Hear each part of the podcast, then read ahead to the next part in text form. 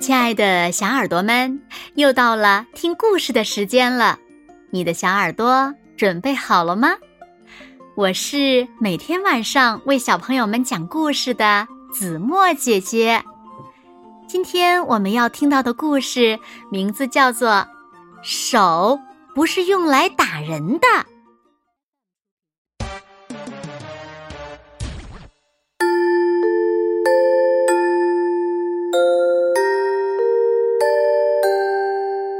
小朋友们，我们的手呀，有大有小，形状不同，颜色也不太一样。用手呢，你可以做很多很多事情，比如说，手可以用来问好、与人交流。你可以通过各种手势跟人打招呼，友好的与他人沟通。比如，伸出你的手与人握手。说说话，挥挥你的手，跟人问好、打招呼。你还可以用你的手画画或者是写字。但是有些事情手可不能做。手不能用来打人，因为打人是不友好的行为。想想，打人会给我们带来什么呢？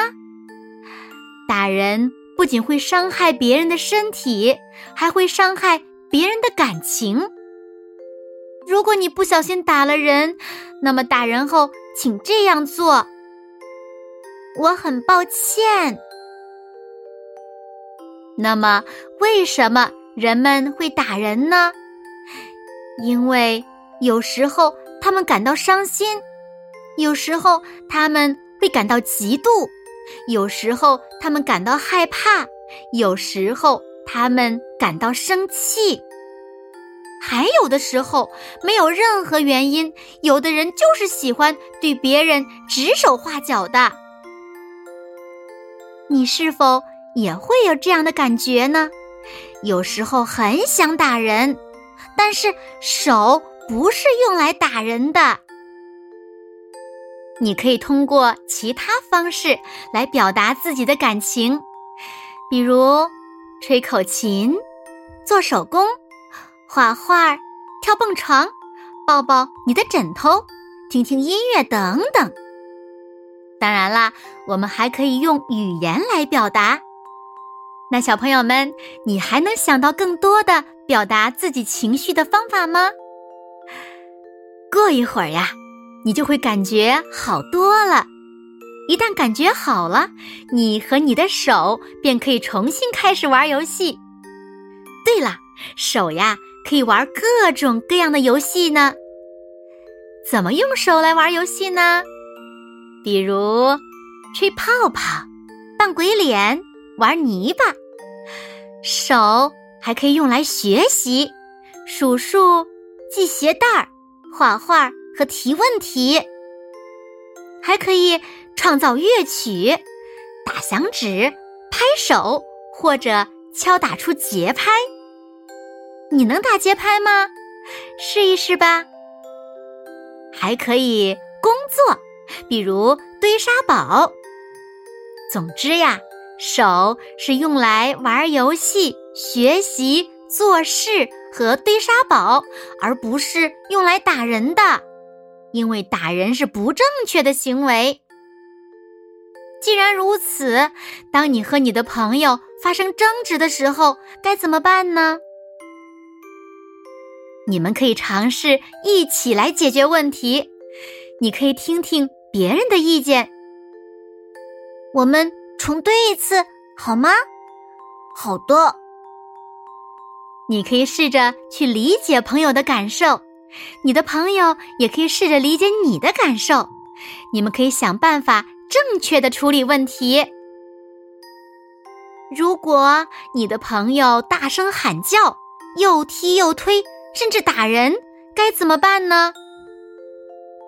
你不能还击，你可以说“走开”，找些别的事做，找别人玩，求助能帮助你的大人。